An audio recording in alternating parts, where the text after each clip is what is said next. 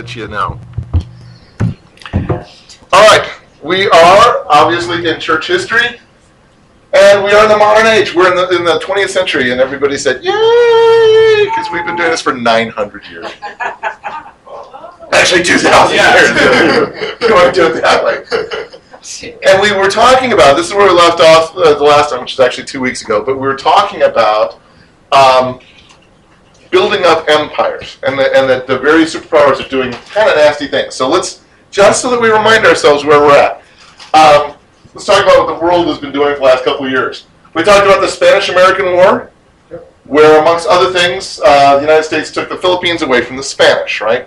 Because everybody, when we, if you remember anything about the Spanish-American War, you usually think of Cuba, which is where a lot of the fighting was done, but also the Philippines, and most forget that. But that's where we took the Philippines away from the Spanish, and then there was the Philippine-American War, where we took the Philippines away from the Filipinos.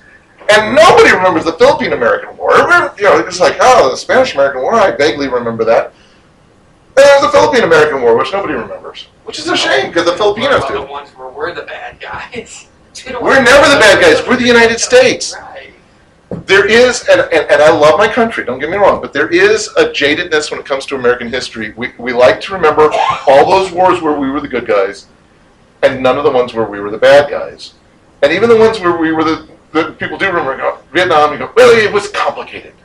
It's kind of like to leave it at that. Um, but there's a sense that, that, that we're the good guys and all these things, you know, because it's us, isn't it?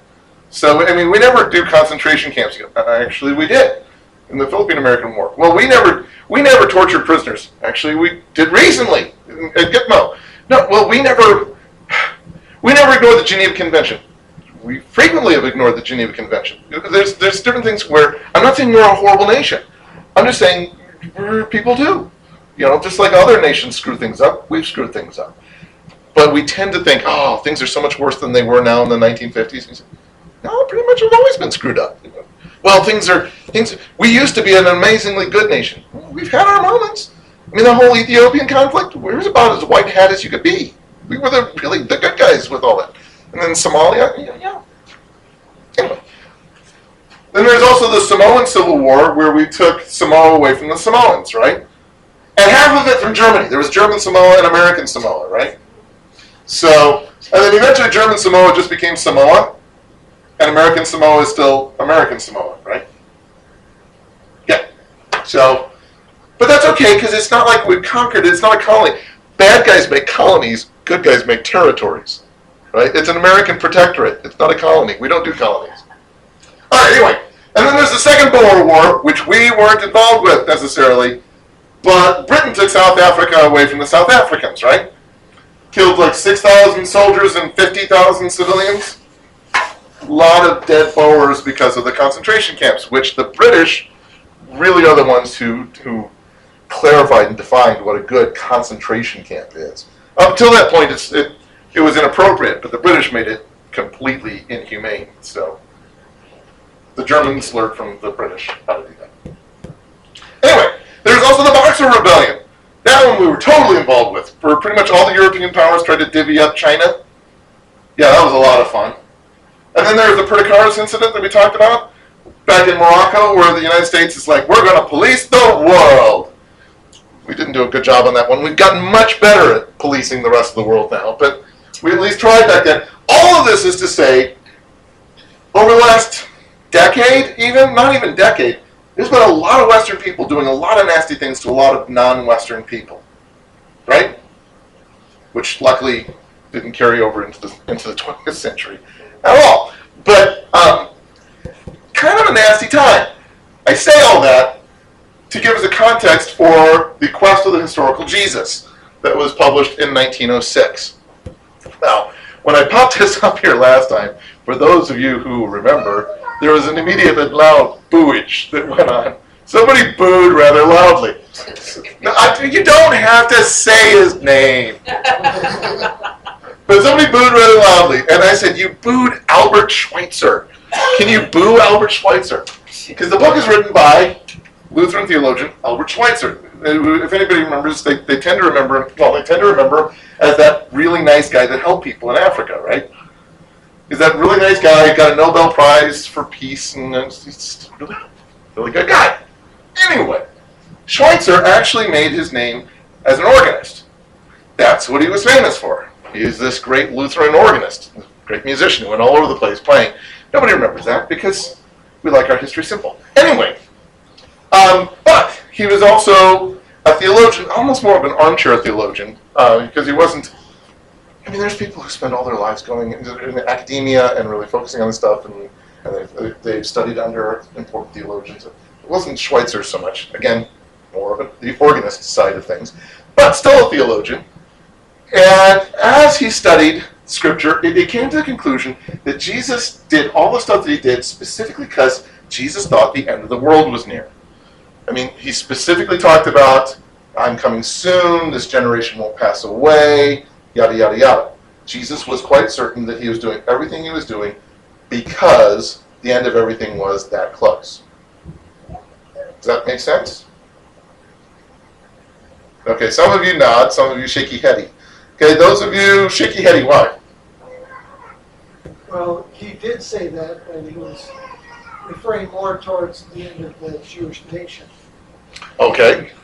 And the problem is interpreting what he said. We, it's a lot easier now, so we can look back. But at the time, it may have seemed that, or even some of what Paul wrote hmm may have seemed that uh, it was a it was a short time.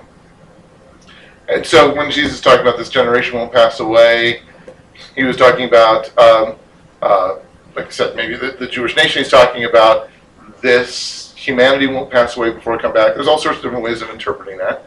Um, but uh, when Schweitzer put together things like, well, maybe this, maybe John is going to la- still be alive by the time I get back. Maybe this generation is still going to be around. He says, well, since the world didn't end back in the first century, Jesus was obviously wrong. And if Jesus was wrong, then that means he's not infallible. Yeah. Isn't there a passage where Jesus says only the Father knows? Yes. The Son doesn't know. Right. So even Jesus admits that he's wrong. He wasn't admitting he was wrong. He just admitted he didn't know. He didn't know. And that's the and that is that is a key issue is that Jesus isn't saying, Well, I'm just basically clueless. He's like, No, I as I I didn't empty myself of my of my divinity, but I I did I, as I came to, to, to live amongst humans, I, I did empty myself of some of the omniscience. You know, there are things I don't know.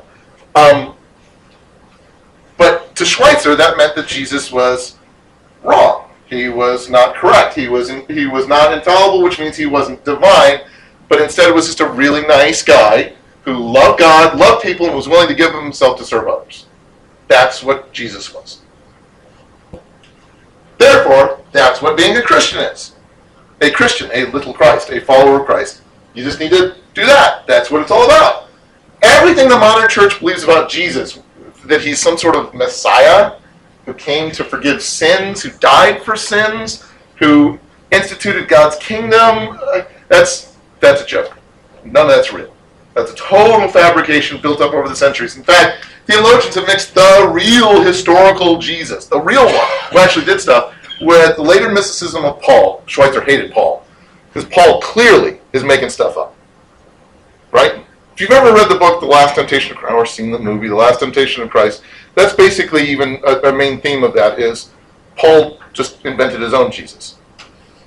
Couldn't care less about. In fact, uh, uh, there's a scene in the movie where, where if I remember correctly, Jesus meets Paul, and Paul's like, because Jesus didn't die on the cross there, and and Paul says, "I made up a better Jesus than you." So yeah, I mean, it's like, yeah, this is all this stuff is made up later. All these other theologians added stuff later. All these people who redacted the Bible made all this stuff up later. That's not Jesus. Everybody just kind of reads into the Bible whatever they feel like reading into the Bible. We need to get back to the meat of the history of the Bible. So, if you want to be good Christians, i.e., if you really want to follow the historical Jesus, then you need to live like he did. You need to forget what Jesus taught wrongly about himself. Because there were a few things that Jesus said about, you know, actually being more than just a really nice guy going around helping people. Aren't there some things that Jesus said about himself more than I'm just a really nice guy going around helping people? I'm the way, the truth, and life. That's crazy talk. So you can ignore all that stuff that Jesus said about himself.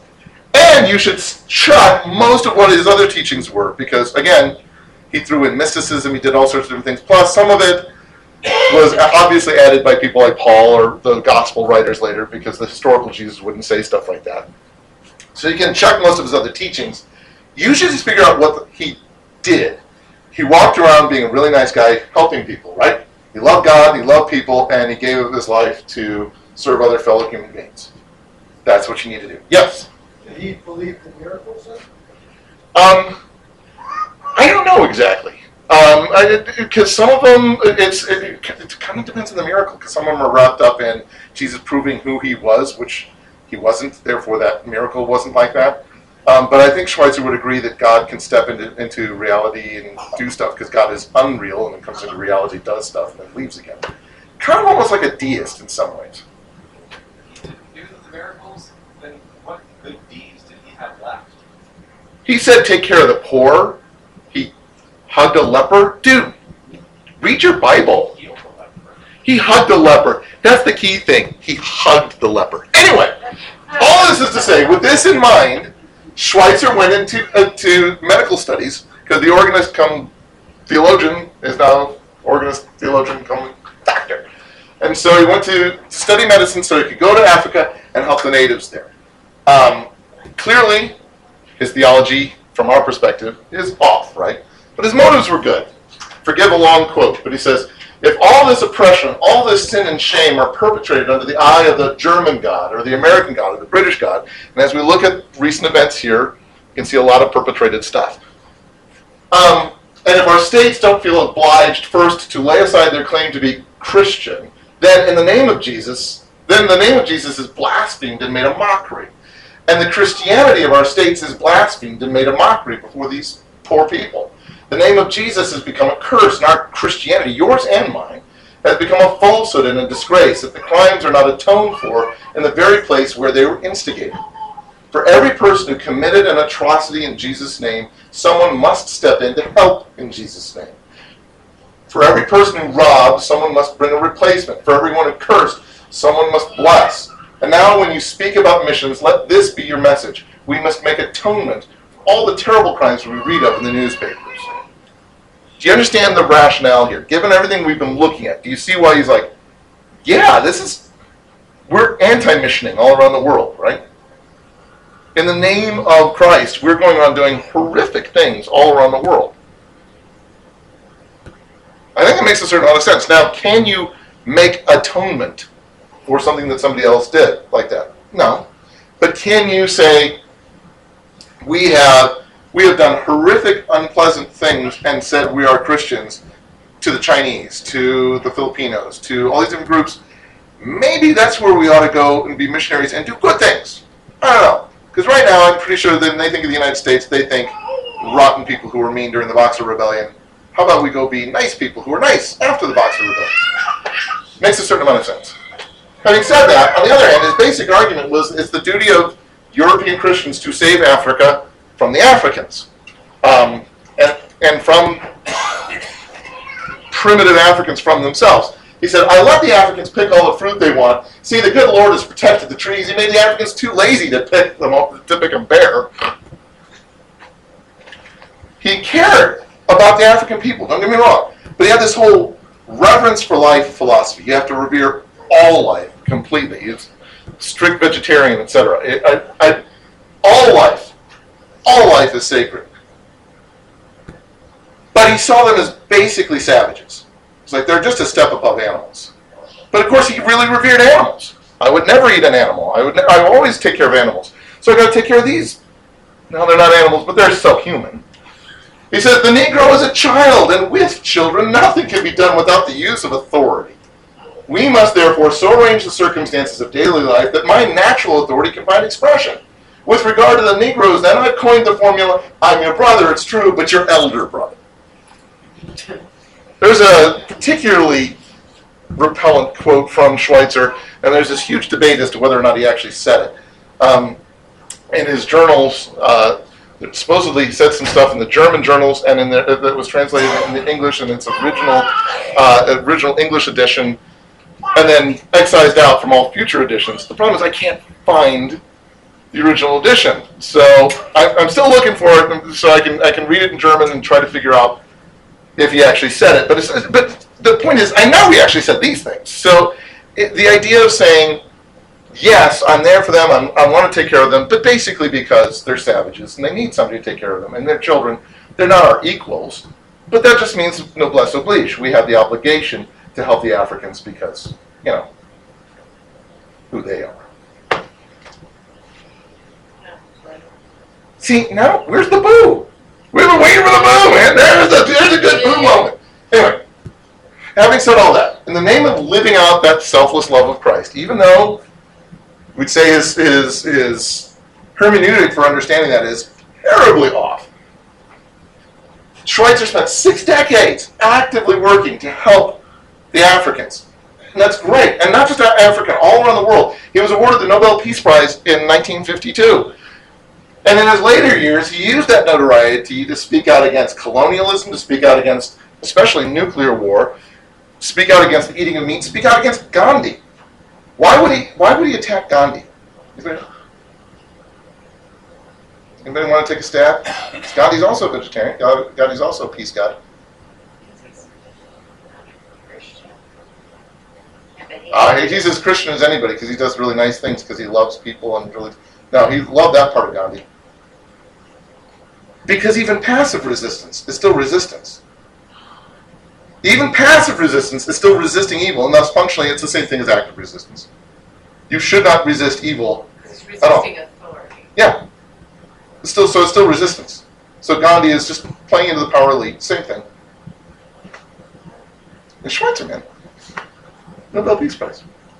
Anyway, so between his writings, his life's work, etc., Schweitzer influenced the next hundred years of good people, encouraging them that good, being good itself is what Christianity is all about. Seriously, ask me, how has that influenced Christianity in the last hundred years? How would you ask? How would you think that most Christians and non-Christians view what it means? What are you supposed to be as a Christian? Aren't you supposed to be a nice person who is nice to people? When you an amazing number of, of denominations, you ask them, tell me about your missions work. They go, well, we built bridges in Paraguay and we helped get, uh, we dug a well in Uganda, which is great. I mean, don't get me wrong, that's important. But is that missions in and of itself? Missions is being nice to people and helping their physical condition. That's what it means to be a Christian you say, let me speak truth and love to you about something that you'd rather not hear me speak truth and love to. And you say, and here you call yourself a Christian. I thought you were supposed to be nice. And here you told me I was wrong. You are supposed to be nice as a Christian. You are. Is that what it means to be Christian? No, it's part of showing that you are a Christian. Right. But it is more than just that. In Schweitzer, it's no, no. Our whole point is to go around being nice to people and making everybody's physical situation nicer. Like, well, sometimes the nicest thing I can do is rip a band-aid off. Or, you know, like, re-break your leg so that it heals right. There are sometimes that the nice thing doesn't feel so good to you. And there's a lot of times where I can come and say, the best thing I can do to help you is not to fix your physical situation, but to speak to your spiritual condition. It's a different kind of way of looking at things. Yeah. So I guess hearing that made me think of a quote um, you know, a quote that kind of alludes to share Jesus for people and use words that are necessary. Yeah. And, and I mean, please, I don't want anybody walking away thinking I'm saying that to be a Christian you should not be nice, or that it's wrong to dig, what did I say, well in Uganda. You know, I'm not saying that at all. And, and, and all the words that you use, even speaking truth and love, all the words that you throw at people, if there isn't a context of relationship, a context of caring to it, then that's kind of pointless but it should be an all-encompassing package. I mean, you really should, should. There's a whole gospel. The good news is not that God loves you and wants your life to be improved. The good news is that Christ died for your sins, and you can be changed eternally as a result of that. Anyway, same year, 1906, the Azusa Street revival began. Anybody ever hear of Azusa Street? Okay, a couple of you. A guy named William Seymour, born in Louisiana, baptized as a Catholic, but he goes north with his family and becomes a Christian, gives his heart over to the Lord in Indianapolis. Becomes a pastor and studies under other pastors like Charles B. P. Jones in Mississippi and Charles, everybody's named Charles, by the way. You're going to find a lot of Charles. Charles Parham in Houston, Texas. And I should stop for a second. Parham is a nut, okay? He's a bit of a strange, strange guy. He preached in the Methodist Episcopal Church. He was never ordained, but he was kind of a pulpit supply guy. And he believed the best way to prepare for a sermon is to just go into a room, close the door, turn off the light, and listen to God to give him direction. That whole thing, like studying, preparing, that kind of stuff, it's like, no, no, no, no, no. We, it, it, it is a sin to not just let God give you the message directly. Okay. Again, I'm a big fan of the not either or. You know, when I'm, when I'm preaching, I do a lot of preparation. A large part of my preparation is to sit and pray and say, God, lead me in this. Anyway, he also believed the British were, in fact, the lost tribe of Israel, uh, who've been wandering since the exile, because, you know, clearly, when, when I look at Benedict Cumberbatch, I say, clearly a man of color, cast him as, as a seat. Anyway, um, con, sure, that makes sense. Um, and white people are created on the eighth day after God rested and came back after creating everybody else on the sixth day. Clearly, it's so clear, it's clear as the nose in your face. Um, and then only 144,000 people would survive the tribulation because everybody else is going to be destroyed because there is no hell. It's just you're destroyed. So there's going to be 144,000 people that are saved. Those who have been sealed to God through glossolalia. Anybody know what glossolalia is? Yeah, it's Greek for to speak or make noise with your tongue. It's the miracle attested to in Scripture where people spoke in other languages. Parham says, yes, that's what seals your salvation and makes it firm in God. So you have to speak. JW background just a little bit? No. Okay. Um, other groups like the Quakers uh, and uh, Moravians and other people have been doing speaking in tongues for centuries. So this isn't just a crazy Parham thing. They've been a lot of people doing it. Seymour says, Parham, you're a nut. but I do like that speaking in tongues thing. That actually makes sense because he's like, I see that all over the place in Scripture. Um, that British are a lost tribe of Israel. Eh, I'm struggling with that one, but I look at speaking in tongues and it's in Acts, it's in Corinthians. Yeah, okay, I'm, I'm on that one. So, both of them taught, and just so that we're all on the same page as to what we mean by this, both of them taught that the Holy Spirit could come upon you and fill you to overflowing, supersaturate you. You might receive the Holy Spirit when you become a Christian, but this is this isn't this isn't saying you didn't have the Holy Spirit in your life before. This is um, think of it as you've got a glass, an empty glass, and when you become a Christian, God pours the Holy Spirit into you. There are moments where you take that and throw it into the ocean. It's completely saturated, it's completely overflowing with the Holy Spirit. So it's not saying you didn't have the Holy Spirit before. So according to Seymour, this and the initial manifestation of when that Holy Spirit fills you to overflowing is speaking in tongues. You're you're always going to do that first. That's going to be how you show that you've been filled with the Holy Spirit. And taking a nod from Acts one, he used the phrase baptism in the Holy Spirit. Because God's Jesus says the Spirit's going to come and baptize you. So baptism in the Holy Spirit. I don't know whether you're Pentecostal or not open to that or not. That's hey, that's what he says. So Seymour begins preaching that, and somebody actually hears it and says, "Boy, you got to come to my church." So she goes back to her church in California. She convinces her pastor to pay for Seymour to come out and speak there for a month. And so Seymour got a bunch of affairs in order, packed up for five weeks, went out there to went out there to California to uh, to preach for a month. And after his first Sunday, they padlocked the church so that he couldn't come back and preach anymore. So uh, didn't necessarily like the message. So he starts preaching at a nearby family home, and people from all walks of life start coming. Um, every ethnicity, every social stratum, every everybody starts coming to listen to this. After a month of these, and after he had gone through three days of, of fasting, this guy named Edward S. Lee finally spoke in tongues. And then more people spoke in tongues, and eventually Seymour spoke in tongues. Soon they had to rent a nearby building on Azusa Street. Um, that actually was started off, it was going to be a church building and didn't, and, and it's a long story. Anyway, Throngs of people started coming to this. They were being baptized in the Holy Spirit. They were speaking in tongues. Big, huge to do. So local papers like the LA Daily Times said, they're nuts! These are kooky people! Weird babble of tongues, they say. You know, this crazy stuff. Other papers were more concerned specifically because of the, quote, disgraceful intermingling of the races, unquote. Because if you look at this picture, I mean, there's everybody. There's women, there's men, there's black people, there's white people, there's children, there's old people. They purposely got for this picture a snapshot of what's going on in the Azusa Street revival. It's just crossing all sorts of boundaries. And they, a lot of, there's a newspaper that concluded that the congregation were all, quote, mad, mentally deranged, or under a spell, unquote.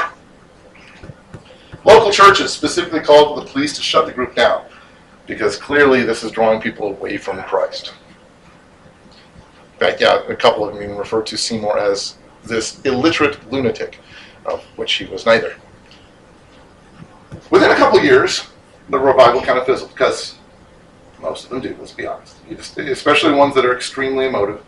It's like, no, it's going to fizzle. Having said that, by then this, this phenomenon caught on. There were, there were churches all across the country that were doing this kind of stuff. The Azusa Street group had sent out missionaries all over the place, but beyond that, a number of churches had sent people to them to see what was going on and brought that back to their churches. So even though the revival itself was done by 1913, doesn't matter. There were churches all across the country, all across the world that were doing stuff with it. And Pentecostalism remains the fastest growing version of Christianity out there. There's over 500 million Pentecostals in the world today. In South America, the Pentecostal church has made more, more growth than any other. Yep, yep.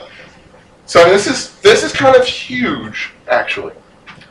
Now, 1907, Church of God in Christ is founded, which is actually a lie. I should back up. Technically, technically, it was founded back in 1897 by a guy named Charles H. Mason, because everybody's named Charles, and by Charles P. Jones, who we already just saw, right? We just saw him a minute ago. Both of them were members of the Holiness Movement. You guys remember what the Holiness Movement was? Okay. See, this is why I do this, because I, I knew I was going to ask that, and I knew people were going to go, oh, I think. Okay. Remember those open air Methodist revivals from the 18th and 19th centuries? There an evangelist like Charles Finney emphasized perfectionism um, in, the, in the Great Awakening. And if you remember that, that's saying if you're really truly saved, you're going to get to the point where you no longer sin. God will clear out the sin nature in you.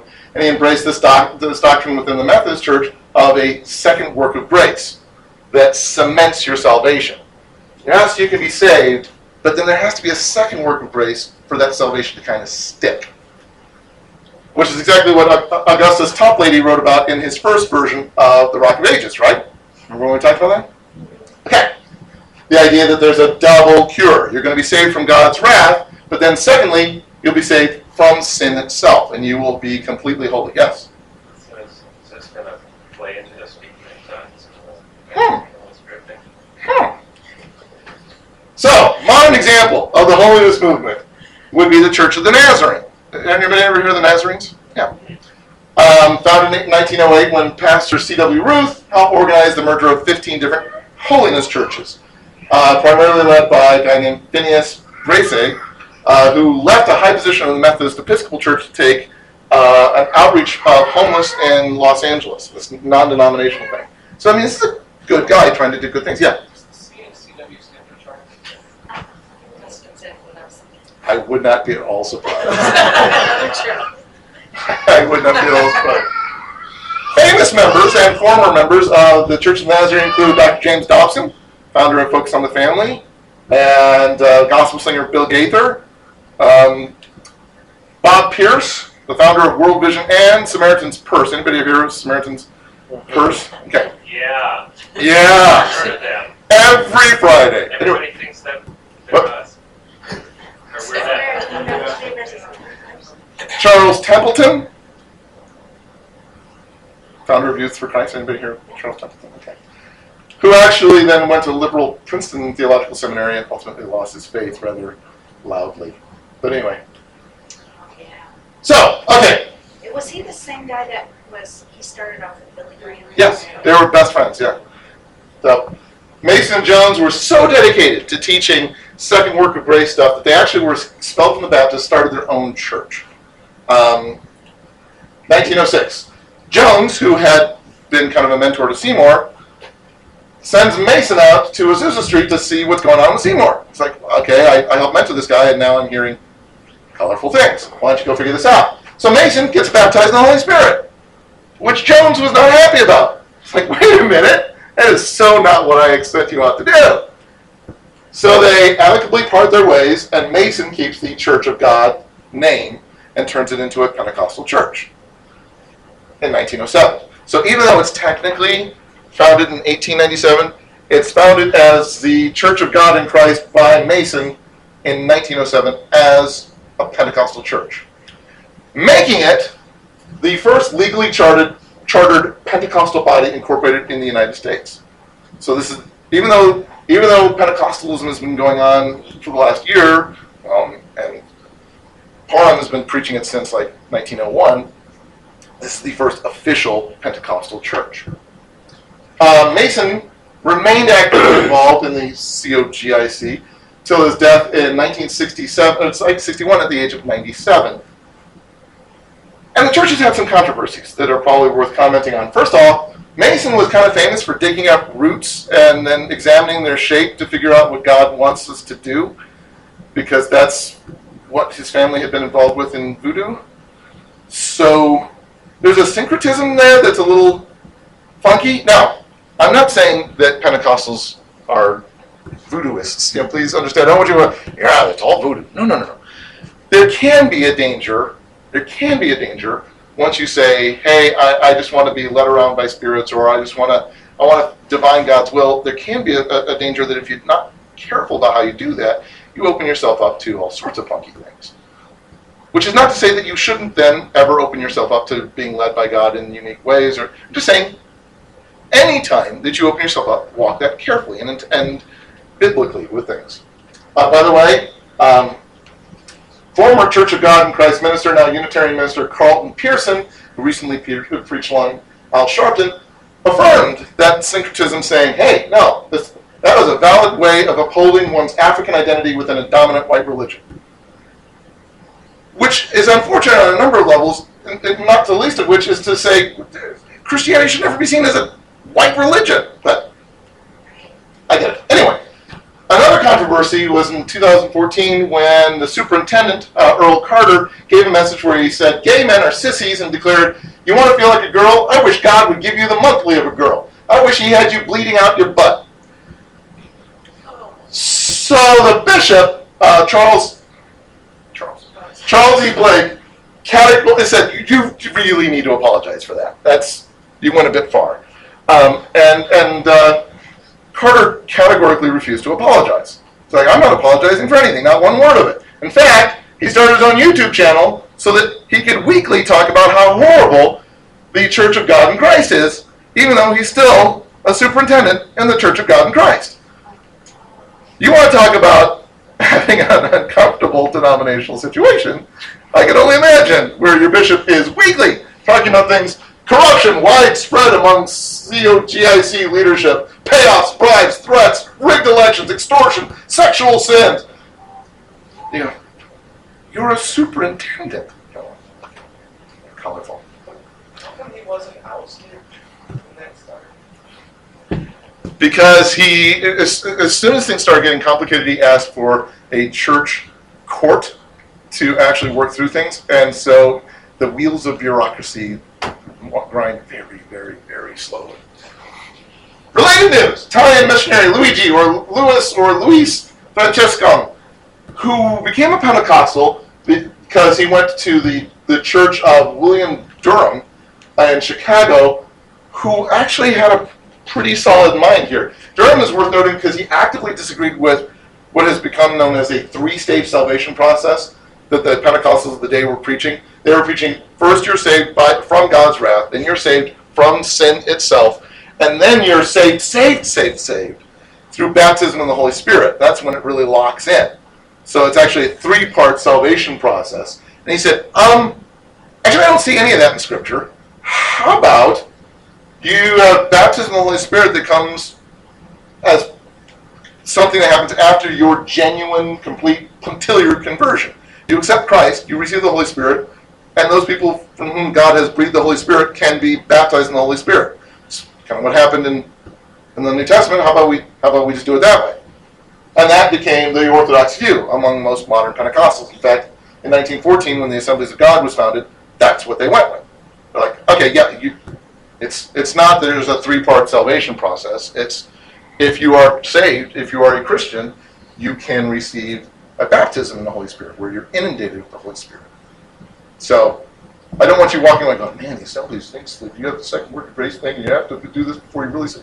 Some do, but in general, no. It's more Some still treat it that way though. functionally, yeah. Well, and there's a whole, we'll talk about the assemblies next week. But I just wanted to say, most modern Pentecostals, this became kind of the norm. Anyway, Francescon felt called by God to, to found all sorts of Pentecostal churches across the United States, but also in Europe and South America. So in 1910, he started the Christian Congregation of Brazil. I can't do Portuguese, so Paul, how would you pronounce this? Brasil. There you go. Founding the first Pentecostal church in South America. So now there's a Pentecostal church not only in North America, but in South America.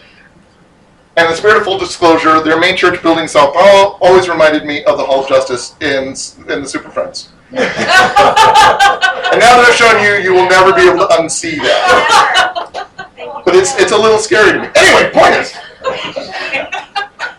moving on, totally different gear. Christian flag is designed in 1907. The idea of a Christian flag came up back in 1897 when uh, Charles Overton, Charles Overton uh, had to come up with a lesson on the fly when his Sunday school teacher didn't come. They had a Sunday school speaker that was supposed to speak, and the guy didn't show up, so he's like, ah, hey, I got an idea.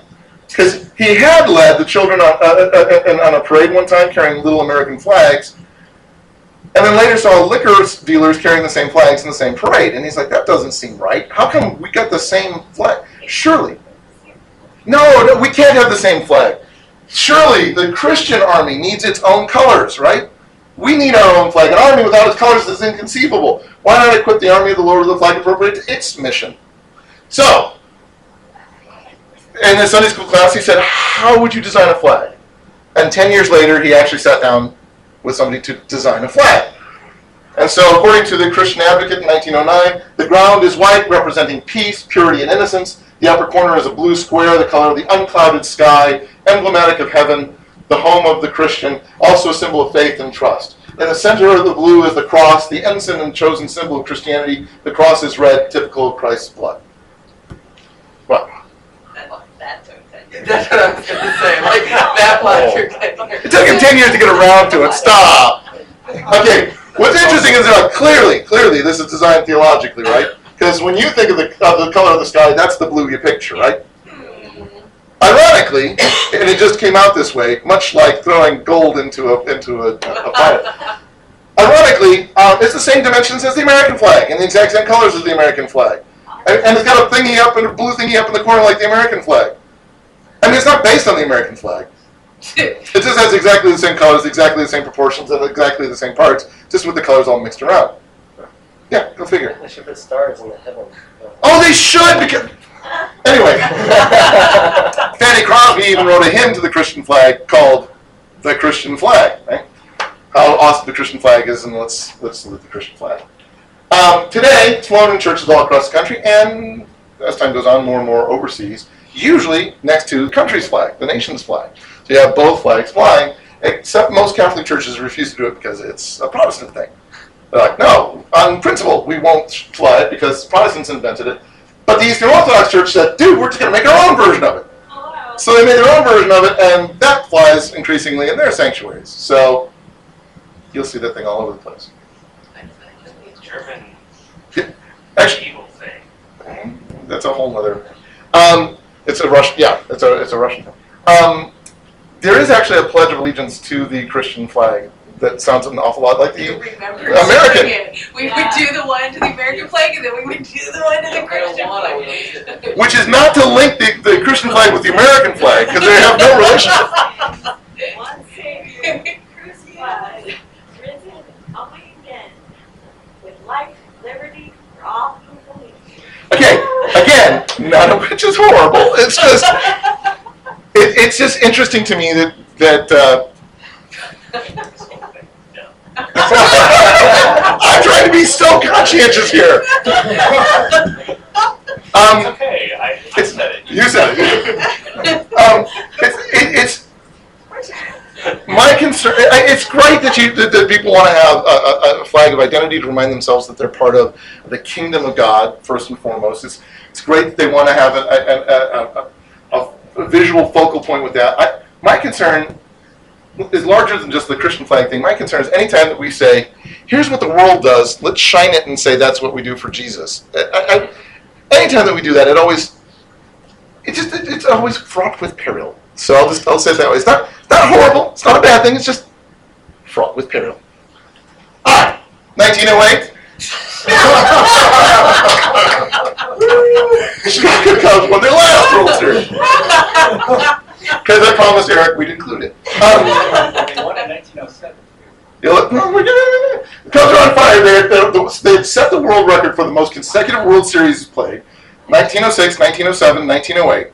Played them back to back, and set the record for the most World Series victories in 1907 and 1908. They were the greatest team in baseball, not just because they won a World Series, but everybody would agree they are the best team in the last three years. This is the best team anybody's ever seen. This is the Chicago Tribune the day after they won the 1908, 1908 World Series. They came back to the series in 1910, and then 1918, and then 1929, and 1932, 1935, 1938, and finally 1945. They were in the World Series a ton. Everybody said, oh, they're an awesome team. I mean, even if they couldn't seem to get a victory for nothing, they're an awesome team because they've been in the World Series time and time and time again. So by the time 1945 rolls around, everybody's like, man, these guys are good, but this just can't get a break. And these hard luck heroes, they keep coming, but they haven't gotten a win since 1908, almost 40 years. They didn't get another victory till 2016, right? Which means that all the media hoopla this week is totally understandable, right? And when the Sun Times and the Tribune both agree on something, that's important. Um, it is. It's totally understandable. And the game itself, if you watch, watch the series, and especially that last game, an amazing number of commentators have said that's the greatest game I've ever seen in terms of the level of intensity, the level of suspense of things. Um, it is historic on a number of different levels. It's more than just yeah, it was good. It's like no, it was, as baseball goes, a stinking amazing. But consider, and this is why I'm including this. Team held the record for the most wins and the most consecutive appearances. That same team later held the records for the longest drought between appearances and wins. The team that everybody said, oh, they're the most amazing team in baseball, became perennially perceived as the worst team in baseball, or the most losingest team in baseball, or the hardest luck team in baseball, however you want to view them. When, when even their fans refer to them as the lovable losers, that should say something. Like Babe Ruth held the record for most home runs and most strikeouts at the same time. And that's telling. So, encourage you take a lesson from ancient Rome. Remind yourself that, and not just with baseball, but I mean in every aspect of life, this too shall pass. Nothing lasts forever. Nothing horrible lasts forever. Nothing spectacular lasts forever. It's just part of life. Don't ever lose hope. Don't ever get cocky. Things change. They're going to change tomorrow. It's not something that you should get droopy about. It's not something you should get excited about. It's just, it's a thing. This is why, like I said, emperors had a guy whose whole job is, other things, is to stand behind the emperor and no matter what's going on, you whisper in the emperor's ear, this too shall pass.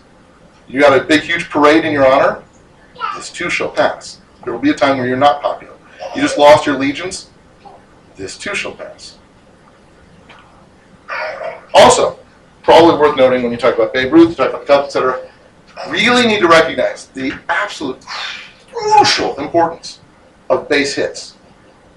If you watch the game, you understand. If you watch the game with me, you even heard me yelling, "Just get a base hit! Stop swinging for the fence, please!" All you need to do, you got the bases loaded. There's two outs. Just get on base. You got to run. Oh, swing for the fence. And you struck out. You doofus. So it's like, just get a base hit. How important is it to just get a base hit?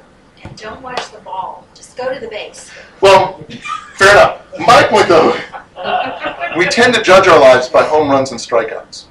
We tend to judge our lives by, I did something awesome or I did something horrible. I'm going to do something awesome. Oh, I'm just afraid something horrible is going to happen. But hopefully it'll be something amazing. Boy, I know your life is really hard right now, but I think God has something amazing in store for you. We tend to want to judge by home runs and strikeouts. When what wins the game, arguably what won that final game was a double. That's what won the game. It's like what what what really we need to focus on in life is just do well. Just do competently. Get on base. If everybody just gets on base, if every batter got on base, you'd destroy the other team, wouldn't you? If everybody came home just hit a single every time, you go, you you you you'd win a thousand to nothing. And yet we tend to say, we need to have some huge revival. I need to reach a million people, and this will be amazing. It's a huge home run. You know, can you speak to one person this week? Can you speak to one person about Jesus? But I want to see a thousand people come to know the Lord. If you do, if you want to see a thousand people know the Lord, statistically, the best thing you can do is talk to one. Just talk to one. Invest in one person. And then maybe after you invest in them, six months from now, they're investing in one person. So each of you are now investing in somebody. And after another six months, the four of you are each going to invest in another 16 others. It just keeps getting bigger and bigger and bigger and bigger. Just get base hit. Just focus on that. Make a certain amount of sense? Yeah. Um, just to affirm that, and even how this team handled things, like, I mean, the MVP wasn't out there hitting home runs every game, he was getting on base almost every time. Yep. And it, it mattered long run. Yep. He wasn't doing something spectacular every time.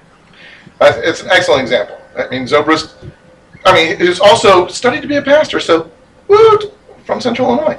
Um, but yeah, his, his, his thing wasn't to hit home runs, though he's hit home runs. But his thing was just consistently get on base, do a hit, bat runs in, and he was giddy to do it.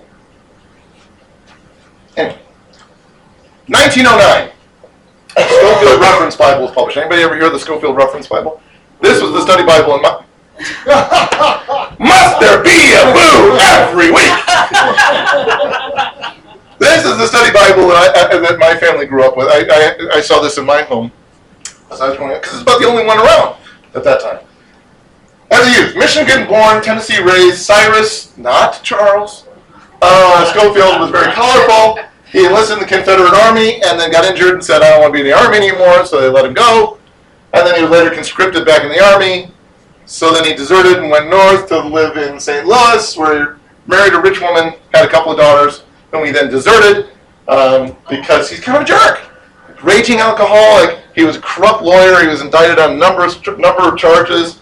Um, possibly even spent time in jail because of financial mismanagement and things. Not a nice guy. Having said that, eventually a fellow lawyer led him to Christ, and he completely turned his life around, became a totally different guy. Even helped D.L. Moody when his evangelistic crusade came to St. Louis. Uh, he was the president of the local YMCA, remember, Young Men's Christian Association, back when that actually meant something, and became an ordained minister. In fact, he even pastored Moody's Church in Massachusetts. So it's like, turned his life around. Founded the Central American Mission to, Central America, founded Lake Charles College, did a lot of different things, but most people, if they know anything about him today, know about the Scofield Reference Bible, which was the first reference Bible for the modern everyday Christian. I mean, it's just, like I said, until you get to like the NIV Study Bible, it, this was the only thing going, really. No, Ryrie, but, but anyway, it was King James Bible, edited solely by Scofield. And it was the first on page commentary notes in a Bible since the Geneva Bible back in 1560. That's like 30 years, right? Yep. That's 640, 50 years. 650 years. That's oh, 600, 300. I can't do math. 350 years. That's a long stinking time. Uh, I know. Go figure. They, had references between different verses. This verse connects to this verse. They had chronologies of biblical events. It was a one-stop shop. Chronology was based on James Ussher's timeline of Christianity. Remember when we talked about Ussher? He came up with the idea that the earth was clearly created on October 22nd, 4004 BC.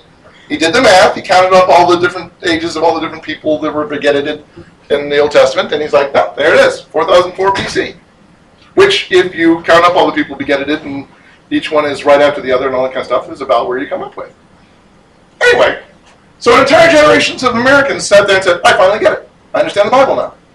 I I didn't understand it before. Now I get it. It was a huge bestseller. Everybody had a copy of the Scofield Reference Bible. And they understood the Bible now because he explained it to them. Which, if we can withhold the booze for a moment, you know, is a whole lot of work, and he did a really good job on a lot of it, but it's still just one guy's interpretation. And anytime you have a one guy's interpretation, there are going to be other people who say, no, or boo. So, chronology also made use of the dispensational interpretation of Scripture pioneered by John Darby that we talked about before. Remember when we talked about dispensationalism versus covenant theology? So, like covenant theology, it broke history up into sections and things, and God dealt with people in different ways in those sections. Unlike covenant theology, each dispensation effectively supplanted the one before. So, the- in the modern church age, we are now the people of God. We are the true Israel, and Israel is not. Unless you're in progressive dispensationalism, in which case, yeah, they sort of still are. What So- year was this guy, you said? Oh. This guy did this? Darby or Yeah. Darby would be early 1800s. Okay. This is early 1900s that Scofield reference by the out. So, final dispensation uh, is, is going to be when Christ returns and establishes his rule for a millennium. Anybody ever hear of like that sort of theory, left behindish kind of stuff? Yeah. So, before the beginning of a perfect eternal life with the Lord, there's going to be a tribulation, a final rebellion by Satan, etc., when God is going to fulfill all the remaining biblical prophecies. That's dispensationalism. That's Darby, and that's Scofield. And that's what a lot of people who see themselves as biblically conservative Christians say, well, this is clearly what the Bible says. I'm not even trying to present my own view on this, on this one here right now. I'm just saying an amazing number of Christians in the United States who say, I consider myself biblically conservative. What they mean by that is this. Which doesn't mean this isn't true. I'm just saying this is a specific interpretation of it. Why is it that an amazing number of people who consider themselves biblically conservative Christians see this as what it means to be biblically conservative?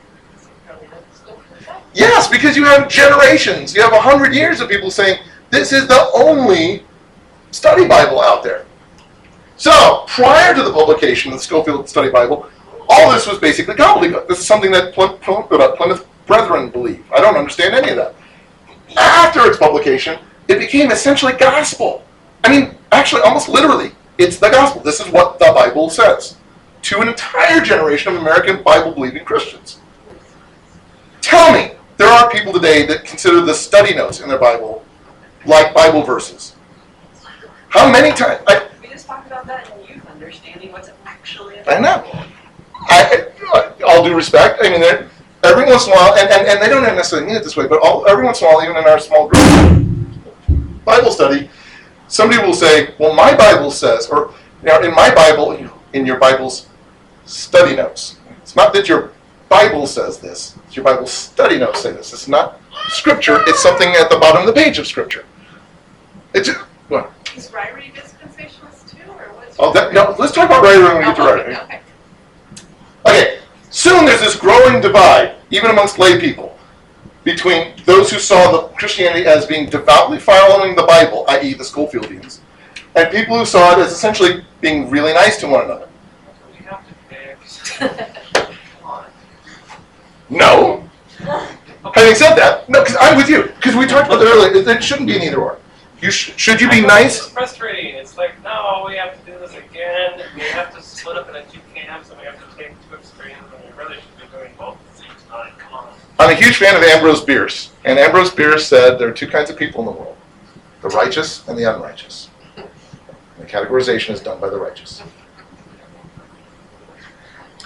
We will always tend to split up into two camps. I have a star on my belly. You don't. Therefore, I'm cool and you're not. Why? Dude, star. Um, so yes, there's always going to be that. I'm not saying it's okay, but there's always going to be that kind of divide because we just tend to like to see why we're smart. And even I, I will say, I hate to say it, but we we'll even divide up into into two camps. people who divide people into camps and then good people like us, right? Don't we sometimes say, I wish you were open minded like me? Everybody should be as open minded as I am. So you're intolerant of my intolerance? Exactly. We can't have people of your level of intolerance around. I wish they just throw intolerant people like you into camps. We tend to do that. So it's, it's a darn stinking shame. But suddenly being biblical, being conservative, is being equated with being dispensational, which isn't necessarily bad. It's just all this is kind of getting muddied a little bit. It's in this context that the ecumenical movement began. Um, the word ecumenical comes out of the Greek phrase oikumenem gay, which means uh, the, the, the inhabited world. The whole, it's kind of like when we talk about the whole civilized world, everywhere where there's people doing civilized kinds of things. The early church, when they had councils between Rome and Constantinople, would talk about them being ecumenical councils, meaning churches are coming from everywhere where there are people to be part of this council. The whole world, from England all the way to Constantinople. The whole world. Um, and, and the bishops in Constantinople began calling themselves the Ecumenical Patriarch of Constantinople because people coming from all over the place. They're the bishop of all over the place, right? Which Rome got very upset about because they said, no, only Rome is ecumenical. You can't be ecumenical because Rome is in charge of everything. So, so there were a succession of popes that wrote rather stern letters to the ecumenical patriarchs of Constantinople saying, stop it, you're not the ecumenical patriarch. Only the bishop of Rome is ecumenical. You have to stop using the word. So, again, I think we've said we tend to always go, no, you're doing it wrong. So, it's just a human thing. Anyway, 1910. Um, representatives from all the different Protestant churches around the world came together in Scotland for the World Missionary Conference in Edinburgh. Conference pulls together all the experience. They're like, we've been doing intense missions work the last hundred years. What have we learned? Everybody's doing it on their own. Everybody's got these little mission agencies all over the place. How do we actually help each other? What, what have you learned? Let's. They, they spent two years doing this massive study in eight different areas. I said we, we sent off different people who were good at different things, and we said figure this out, study this for two years, and then come back together in 1910 and let's all talk about how to do this together. Why don't we learn from one another instead of reinventing the wheel all the stinking time? Put together this massive eight-volume thing, had eight special sessions on these eight topics. Really quite a cool thing. Not only did this systematize missions work, so that in the 20th century, missions work was a lot more homogeneous in its structure than it was in the 19th century. But anyway, um, not only did it organize missions work, but it was also the first major attempt for multiple denominations to come together and figure stuff out together. Can we all sit in a room together and do something religious without like hitting each other? Which is really, really cool. Decade later, the ecumenical patriarch, I'm sorry, Germanus of the, the of Constantinople, issued this encyclical saying, why don't every church just why don't we just all come together and work and worship together? That would be nice, wouldn't it? 1925, Swedish Archbishop Nathan Söderblom convened the World Conference of Life and Work, focused on churches coming together to do social issues around the world. Let's work together about how we work together. Because when it comes down to it, when it comes down to it, we all agree that Christianity at its core is to be really nice people who love the Lord and love people and want to do good stuff. Right? We can all agree with that, can't we? We may not agree on exactly the nature of Christ or exactly the nature of the atonement or exactly the nature of the sacraments, but we can agree that he wanted us to be nice to people and help people and build bridges in Paraguay and dig ditches and wells in Uganda. Nothing wrong with that. 1948, World Council of Churches convened in Geneva. Focused on that sort of thing. This is great. That's their adopted logo. Saying, yes, it's like we're a boat on the ocean or on the, on the, on the, on the Great Lake of, uh, of uh, Gennesaret. Okay, not everybody was excited about the new ecumenicalism, strangely enough. Catholics fought it forever. They're going, no, there is no ecumenicalism except in Rome. Have we not been very clear about this? We don't even let the Eastern Orthodox people call themselves ecumen- ecumenical because we're the only ecumenical ones. How on earth are we going to let the Baptists think that they can be? There is no ecumenicalism unless everybody becomes Catholic. Eastern Orthodox said, no, no, no, we actually wanted everybody to work on this, but we all have to agree on things like the sacraments, right? I mean, we can't come together if we don't do that. Devoutly biblical Protestants, Baptists, Pentecostals, etc., said, I'm uncomfortable with the, we're just getting more and more liberal in a way we're looking at the Bible, less and less conservative. And I'm a little concerned that we're focusing on social gospel instead of on gospel, gospel, gospel. So the World Council of Churches said, okay, okay, we've just come through two world wars. I think we can just let's round off all the edges of all this doctrine stuff. Let's we're not going to worry about sacraments. We're not going to talk about church authority. We are going to be we're going to define Christianity as you love Christ, whoever that is in your mindset. And you want to follow the Bible, however you feel like doing that. We're not going to talk theology. We're just going to focus on social orientation, on, on how we help immigrants, stuff like that. And the Catholics said, Thank you! Because since World War II, well, increasingly we've had no political voice at all. In World War II, we had a pope that said, I'm not talking to nobody. Sure, the Nazis can do what they want. I'm not saying they're okay, I'm not saying they're bad. Let's just stay neutral and please don't take over the Vatican. Wait, we've got a post war voice in, po- in the political, socio political realm? We're fine with that. Eastern Orthodox Church said, okay, as long as we never discuss anything deep. I don't want it. Don't let's not discuss or assume any theology. If we never discuss the sacraments, we can get away with that. Devoutly biblical Protestant denominations sat there and went, "You, you're nuts! We can't do that.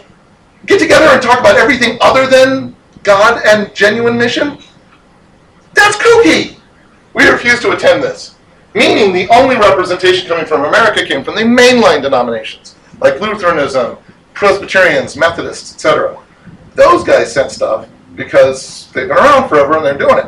The newer, energetically, let's get back to the Bible kind of stuff, those guys didn't want to come. Meaning, there's a widening gulf between people who perceive themselves as conservative and increasingly conservative new churches and the people that those churches perceive as liberal churches, mainline churches, older established churches that are based more on doing what we've always done or church authority and less on, well, what does the Bible specifically say on this? Which is not to say that Lutherans and Presbyterians are not biblical. That's not what I'm getting at. It's just there's a lot of these younger denominations, they're being consciously focused on what is the Bible saying. Start with that.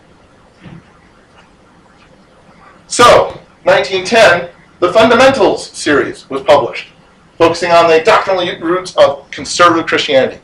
Let's remind everybody of why conservative, fundamentally biblical Christianity is important. Anybody know what group took their name from the publishing of this series? The fundamentalists came out of this, but it came out of a, out of this this context of which are we? Are we study Bibly? Let's do things because Jesus was God in the flesh and we understand God correctly, kind of Christians, or are we ah, let's get past all those prickly differences and let's hug each other because Jesus was really a hug the leper kind of guy. Not a heal the leper kind of guy, but a hug the leper kind of guy. Which kind of Christianity do you have? This stuff is all reacting to one another, and there's an increasing gulf between what it, between two different camps of what it means to be a Christian. Do you still see that gulf today? What's interesting is both sides see that huge gulf, and both sides look at the other side and say, "You just don't get it, do you?" Let's pray. Dear Lord, thank you. Because we don't get it. Not just the other side doesn't get it, we don't get it. We, we come up with so many things that we think are so crucially important. Help us, Lord, to always keep in mind the stuff that you think is crucially important. Not to assume that we've got the only line and the last word on truth, but to remind ourselves every day that you absolutely do. So I pray, Lord, help us to help us to delve into your word every day. To exegete, not eisegete. To remind ourselves what you think is important. Not just what our denomination does or what our pastor does or what our culture does. Help us, Lord, to be truly ecumenical in the sense of wanting everybody to come together and remind ourselves that we are one body, one group, one faith. But to remind everyone that that faith needs to be based on your word, your rock, your unchanging truth. Help us, Lord, to be nice and right. In Jesus' name. Amen.